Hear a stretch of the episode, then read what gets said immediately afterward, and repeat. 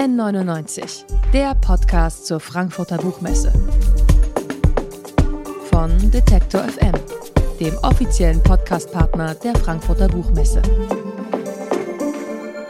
Wie viel Zeit habt ihr heute schon auf Facebook, auf Twitter, auf Insta oder TikTok verbracht? Unser nächster Gast sieht genau in unserem Nutzerverhalten eine große Gefahr. Christian Montag sagt, soziale Netzwerke sind eine große Gefahr für den Datenschutz, für die Demokratie und nicht zuletzt für unsere Gesundheit. In seinem Buch Du gehörst uns dickes Ausrufezeichen, analysiert er die Probleme hinter den großen Tech-Firmen und überlegt, wie wir dem entgegenwirken können. Ihr hört N99, den offiziellen Podcast der Frankfurter Buchmesse von Detektor FM. Und hier begrüße ich Christian Montag. Hallo, ich grüße dich. Hi, ich freue mich total, dass ich da sein darf. Christian, weißes Cover da drauf mit äh, großer Schrift und in Großbuchstaben steht, du gehörst uns, dickes Ausrufezeichen. Drunter ein Smartphone und auf dem ein Mensch an zwei Gitterstäbe fasst. Wie clickbaitig ist dein Buchtitel? Naja, wir leben ja im Zeitalter der Aufmerksamkeitsökonomie und ich glaube, ähm, wenn wir sehen, was jeden Tag auf Social Media passiert, ist das ja noch harmlos, oder?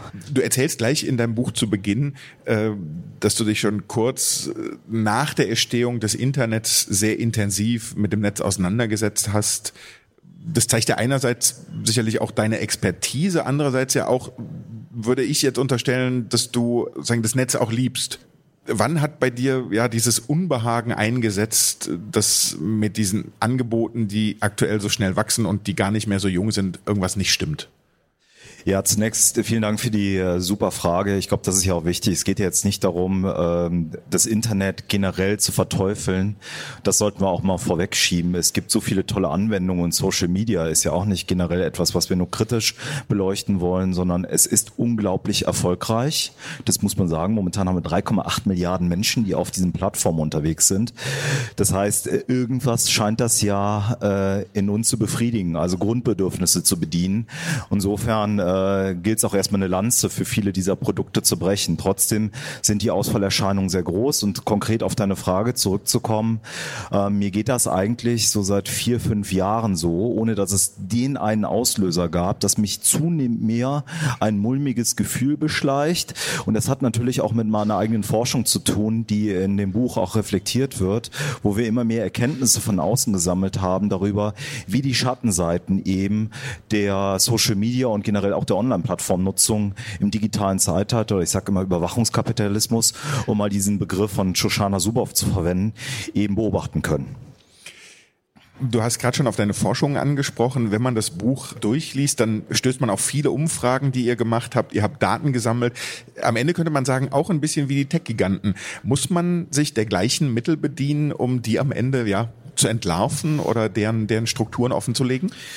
Ja, momentan äh, haben wir eigentlich keine andere Möglichkeit. Das ist auch äh, eine meiner zentralen Wünsche, die ich auch übrigens gegenüber Facebook äh, als Konzern vorgetragen habe, nämlich, dass die APIs, also die Schnittstellen geöffnet werden müssen, damit wir final verstehen, was auf diesen Plattformen passiert. Momentan, muss man ganz ehrlich sagen, ist vieles, was auf Social Media passiert, für unabhängige Wissenschaftler und damit auch für die Gesellschaft eine absolute Blackbox. Wir müssen im Prinzip darauf vertrauen, was die Konzerne uns sagen, was dort passiert wird. Wir können es nicht unabhängig überprüfen. Das ist ein Problem. Und dann komme ich nochmal auf die eigene Forschung zurück. Es gibt natürlich Parallelen. Ja, wir nutzen natürlich auch eine Art, ich sag mal, äh, Geschäftsmodell, was Anleihen an ähm, das Datengeschäftsmodell aus dem Silicon Valley nimmt. Nämlich wir, wenn man bei uns auf die Plattform gibt, gibt es Feedbacks über die eigenen ähm, Fragebögen, Angaben, die man gemacht hat. Das heißt, wir bieten auch einen Service im Austausch für Daten, nur mit einem zentralen Unterschied. Bei uns sind die Teilnehmenden anonym und wir verkaufen die Daten auch nicht weiter im Sinne äh, einer Möglichkeit, Psychological Targeting zu machen oder Microtargeting auf den Daten. Und damit haben wir, glaube ich, einen sehr, sehr entscheidenden äh, Unterschied. Und zusätzlich, das darf man nicht vergessen, operieren wir im Unterschied zu den Tech-Plattformen auch mit Ethikkommissionen dahinter. Mhm. Wenn du sagst, äh, für Wissenschaftler ist es eine Blackbox. Die Politik beklagt ja dasselbe. Gibt es eine Handhabe, wie man ja am Ende die Unternehmen zwingen oder dazu bringen kann, Dinge offen zu legen, dass, ja, ich weiß nicht, ob man am Ende immer über Kontrolle oder über, über oder Überwachung sprechen muss, aber am Ende doch zumindest eine Klarheit zu haben, was da funktioniert und wie es funktioniert. Denn so viel ist, glaube ich, inzwischen auch klar, dieses Vertrauen, von dem du eben gesprochen hast, das ist ja an vielen Stellen massiv gestört inzwischen schon. Ja, haben wir eine Handhabe? Das ist eine gute Frage. Also wenn wir jetzt erstmal in die Vergangenheit gucken, dann war, glaube ich, für viele Politiker und Politikerinnen es wichtiger, ein Selfie mit Mark Zuckerberg zu haben, als äh, tatsächlich mal ordentlich Tacheles zu reden. Zumindest sehe ich nicht, dass die Regulierung bis zum heutigen Tage so erfolgreich gewesen wäre. Klar kann man sagen, wir sind in Europa noch relativ erfolgreich, was Regulierung betrifft im Vergleich zu anderen Ländern. Wir haben hier immerhin die DSVGO, wir haben das NetzDG und und und. Aber das sind natürlich auch die ersten, sage ich mal, harmlosen Versuche, eben diesen Tech-Giganten, so müssen wir es ja nennen, auch ähm, ja die Handschellen auch mal anzulegen. Na, gleichzeitig gibt es ja immer wieder die Erzählung auch in der Presse, dass äh, Datenschutz äh, sozusagen Beauftragte oder auch äh, die Staatsanwaltschaften äh, irgendwelche äh, Schreiben an Facebook und Co. nicht zustellen konnten oder sozusagen Ladungen, also weil das einfach ins Leere gelaufen ist. Also tatsächlich, glaube ich, müssen wir größer denken. Wir haben, wir haben ja über die letzten Jahre gesehen, dass vieles nicht funktioniert. Ich glaube, das Datengeschäftsmodell ist am Ende. Es ist nicht kompatibel mit der Idee, eben eine Plattform zu bauen, die eben eine bedeutsame Kommunikation zwischen Menschen ermöglicht, ohne eben auch den ganzen Vorlauten äh, Kauf zu nehmen, den wir in den letzten letzten Jahren gesehen haben. Das heißt, äh, ich plädiere auch dafür, ich glaube, äh, wir brauchen entweder ein neues Bezahlmodell, ja, das heißt, wir haben zum Beispiel ein Abo-Modell, über das wir nachdenken könnten. Äh, wir würden im Übrigen natürlich nur für Social Media zahlen, wenn dann eben die Algorithmen geändert werden, wenn das mhm. Design umgebaut wird, dass nicht die Online-Zeiten sinnlos verlängert auf den Plattformen etc. pp. Oder ich glaube, das könnten wir tatsächlich in Europa mal andenken, an öffentlich-rechtliches Social Media, wo ähm, wir ganz neu denken, wo wir neu Social Media neu definieren, neu starten. Wenn du ich will diese Idee aufgreifen, gerade mit Blick öffentlich-rechtlich wird ja gerade das ganze System, gerade auch der Auftrag jetzt nochmal hinterfragt, diskutiert, wenn man sozusagen in die öffentlich-rechtlichen Medien schaut.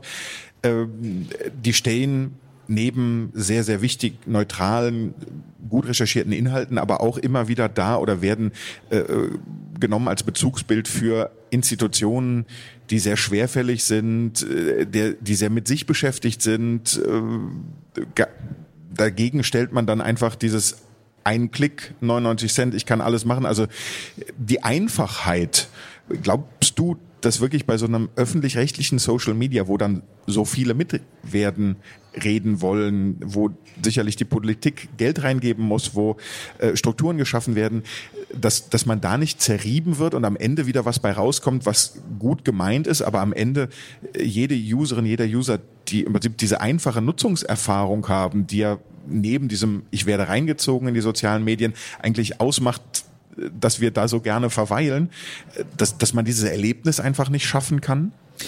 Also zunächst ist natürlich richtig, dass die Plattform, so wie wir sie heute sehen, durch Jahre von A-B-Testing durchgegangen sind, wie wir das in der Psychoinformatik sagen.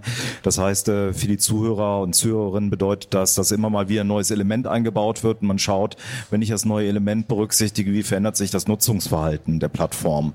Und ja, die Plattformen, die wir heute sehen, sind sehr convenient. Trotzdem müssen wir doch mal festhalten, wir haben jetzt in den letzten Jahren gesehen, dass tatsächlich Migration möglich ist. Wie viele Leute sind dieses Jahr von WhatsApp zum Beispiel zu Signal gewechselt, nach, unter anderem auch nach dem Tweet von Elon Musk.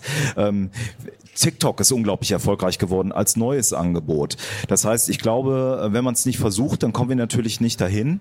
Und ähm, wenn ein öffentlich-rechtliches Social Media äh, vielleicht eine Utopie bleiben sollte, dann müssen wir doch zumindest dahin gehen, dass die Tech-Unternehmen eben mehr Wettbewerb bekommen. Wir sehen ja auch, dass so langsam kartellrechtlich sich was tut, dass zumindest der Markt hier eben mehrere Player auf den Markt bringt, sodass wir auch als Nutzende die Möglichkeit haben, auf gesündere Produkte zuzugreifen, was momentan zugegebenermaßen nicht der Fall ist.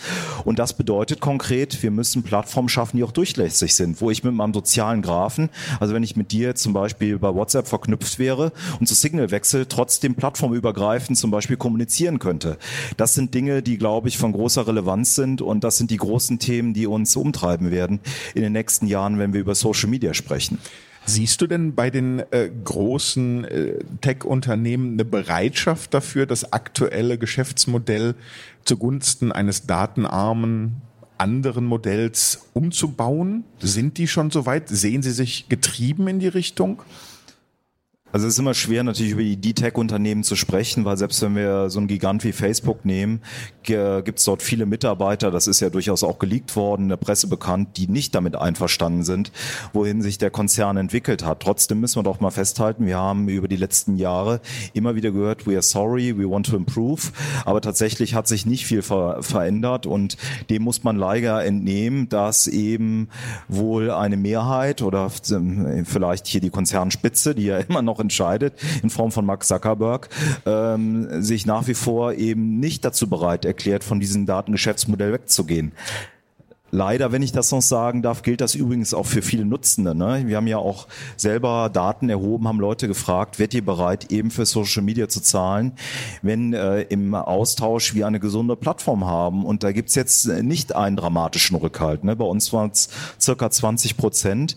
Und ich glaube, hier müssen wir noch viel, viel mehr Werbung betreiben im positiven Sinne und Leute aufklären, äh, dass das Datengeschäftsmodell kein gutes ist.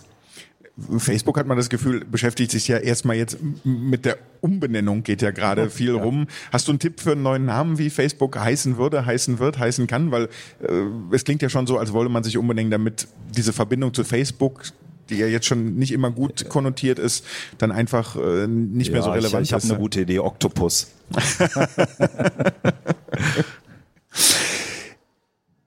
Du hast eben schon angesprochen, du erzählst es in deinem Buch, soziale Medien sind so designt, dass sie einen immer weiter reinziehen, dass man nicht mehr rauskommt, dass man in diesem Ökosystem verweilt.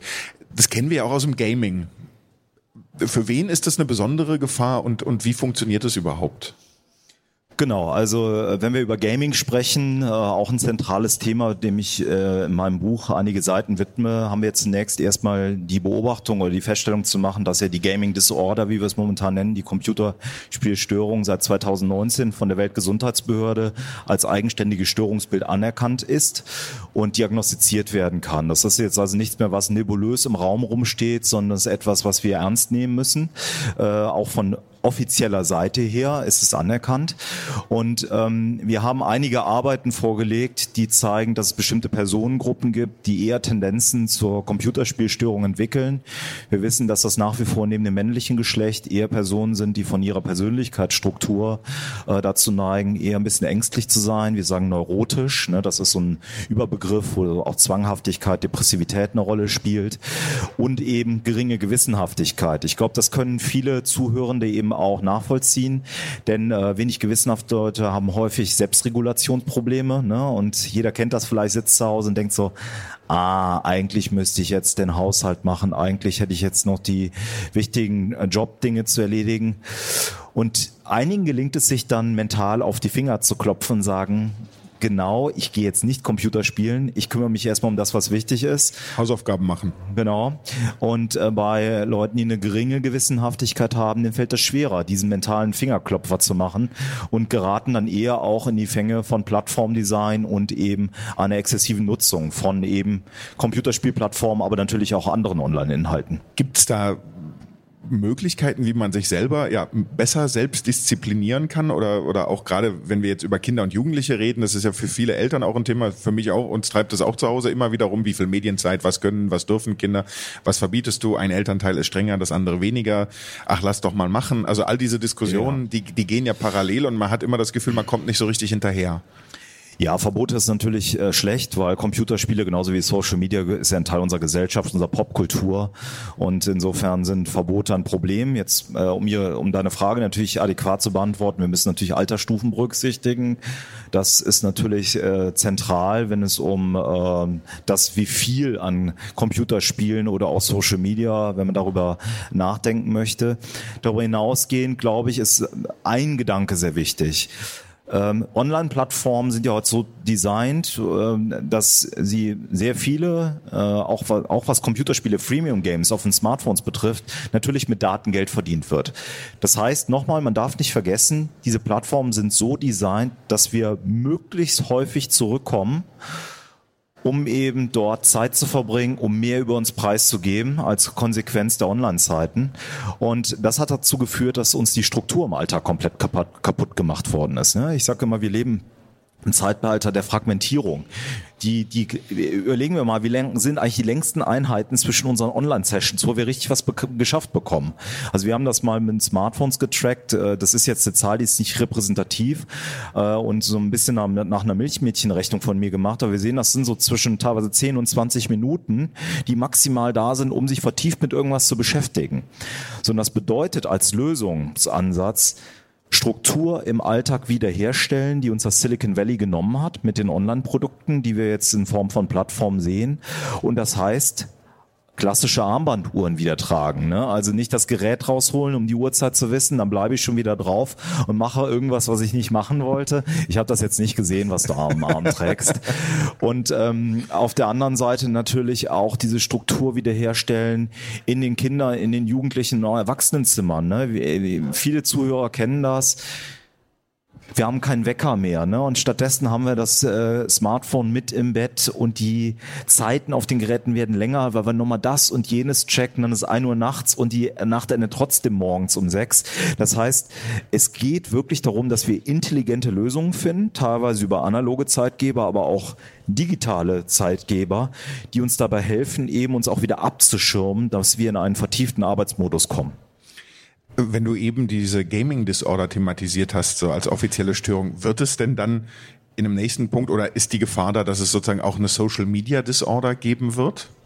Ja, das ist gerade momentan ein sehr, sehr heißes Forschungsthema rund um den Globus, ob es so etwas jetzt, Achtung, ein sehr komplexer Begriff, eine soziale äh, Netzwerknutzungsstörung geben wird, äh, wie das momentan, äh, momentan in deutscher Sprache heißt, oder problematische Social-Media-Nutzung. Ähm, wir werden es nächstes Jahr noch nicht wissen. Das dauert seine Zeit, bis wir äh, wissen, ob das wirklich ein Sucht, wirklich äh, ein suchtähnliches, so vergleichbares äh, Thema ist. Und um das nochmal zu illustrieren, wie lange das dauern kann. Wir haben gesehen äh, 2013, dass die American Psychiatric Association, also der Dachverband der amerikanischen Psychiater, eine Forschungsdiagnose rausgegeben hat zur Internet Gaming Disorder. So, und das hat dann sechs Jahre strukturierte Forschung äh, gebraucht, um eben jetzt bei der WHO diese Entscheidung zu fällen. Und ich glaube, die Art von Zeit, also einige Jahre muss man jetzt den unabhängigen Wissenschaftlern, Wissenschaftlerinnen auch geben, um diese Fragen zu beantworten. Aber mit einiger Vorsicht können wir zumindest festhalten, dass es durchaus Parallelen gibt äh, zum Suchtbereich, ohne jetzt direkt dieses schwere Suchtlabel dranhängen zu wollen. Mhm. Ein, ein weiteren Punkt, den du ansprichst in deinem Buch, ist der gläserne Nutzer.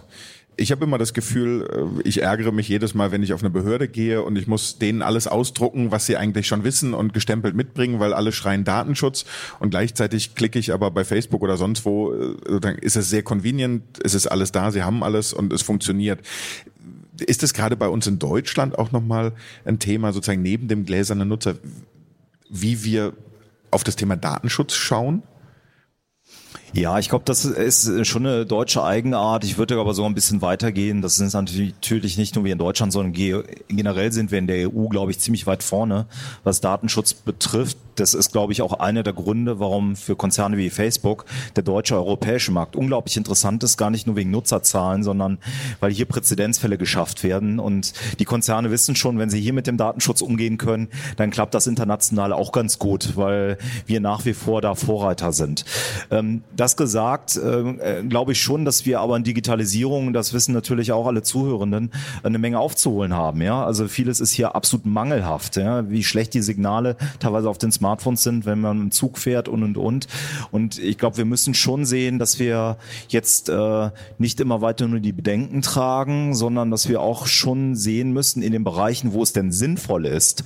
Und ich habe das ja auch in meinem Buch sehr ausformuliert, nämlich zum Beispiel Gesundheitswesen, dass wir auch das Potenzial dieser Daten sehen. Denn wir arbeiten auch bei mir in der Forschungsgruppe daran, dass wir gucken, was digitale Fußabdrücke äh, über unsere mentalen Zustände sagen, über Gesundheitszustände in unserem Körper preisgeben. Und ich glaube, dass wir diese Daten auch sinnvoll einsetzen können, um zum Beispiel das Gesundheitswesen zu verbessern. Aber die Schattenseiten sind direkt wieder da. Ich will natürlich nicht, dass die Daten an den Versicherungstarif gebunden sind und damit der Versicherer im Next sagt, du kriegst die Versicherung XY, die kostet 3,50 Euro und die nächste, der nächste Zeit das Dreifache oder kriegt gar keine. Ich meine, das sind, glaube ich, genau die Art der differenzierten Diskussionen, die wir führen müssen. Wofür werden die Daten, die ja so oder so in einem Zeitalter des Internet der Dinge anfallen, wofür dürfen die eingesetzt werden und wofür eben nicht? Und hier muss meines Erachtens der Gesetzgeber zum ersten Mal äh, seit langer Zeit auch mal wieder äh, Boden gut machen und auch mal wieder nach vorne kommen, vordenken und den Tech-Konzernen hier auch vorgeben, was erlaubt ist und was nicht. Mhm. Du hast es eben schon beschrieben äh, bei den sozialen Medien, wenn man jetzt WhatsApp nimmt und es gibt dort eine Datenschutznovelle, dann sehen wir verstärkt Wechsel zu anderen Messengern. Wie ist es denn bei der Suchmaschine? Für Google als zentrales Einfallstor gibt es an der Stelle ja nicht wirklich einen Ersatz. Oder gibt es da auch ein Bewusstsein dafür, dass sich etwas ändern muss? Also ich würde würd jetzt nicht sagen, dass es keinen Ersatz gibt. Es gibt ja zum Beispiel DuckDuckGo, was äh, immer erfolgreicher wird, muss man auch sagen. Und die gewinnen unheimlich an Traffic in den letzten Jahren. Und das ist eine Plattform, die es zumindest, was äh, das Datenkrakentum, den Oktopus betrifft, besser aufgestellt. Das muss man schon sagen. Trotzdem weiß das jeder, wenn man dort mal eine Suchmaschine-Eingabe macht und bei Google, die Qualität kann schon sich unterscheiden. Aber wir dürfen natürlich nicht vergessen, warum. Ja, weil wir natürlich auch jeden Tag weiter weiter immer wieder Daten dort reinfüttern in den Schlund. Sodass wir genauso im Suchmaschinenbereich uns die Frage stellen müssen, ist es gut, dass es wirklich hier einen Player gibt, der äh, quasi ein Monopol hat? Das würde Google zwar immer bestreiten, dass sie das haben, aber ich glaube, die Nutzungszahlen jeden Tag, die sprechen doch Bände.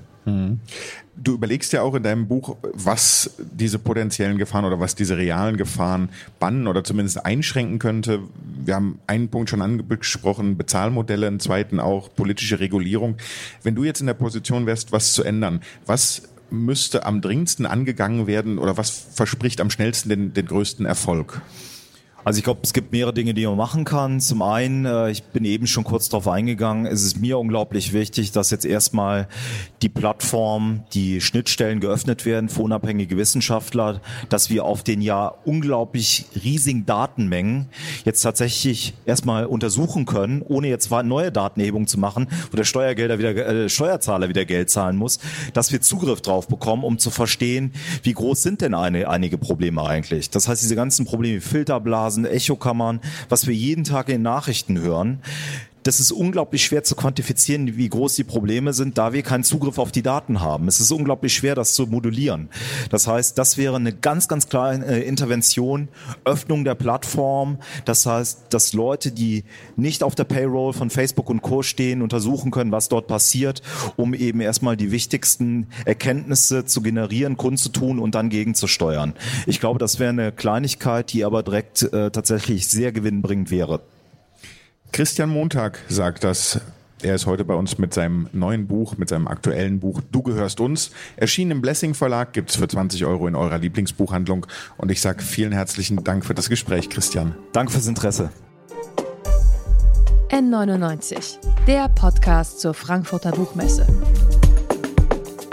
Von Detektor FM, dem offiziellen Podcastpartner der Frankfurter Buchmesse.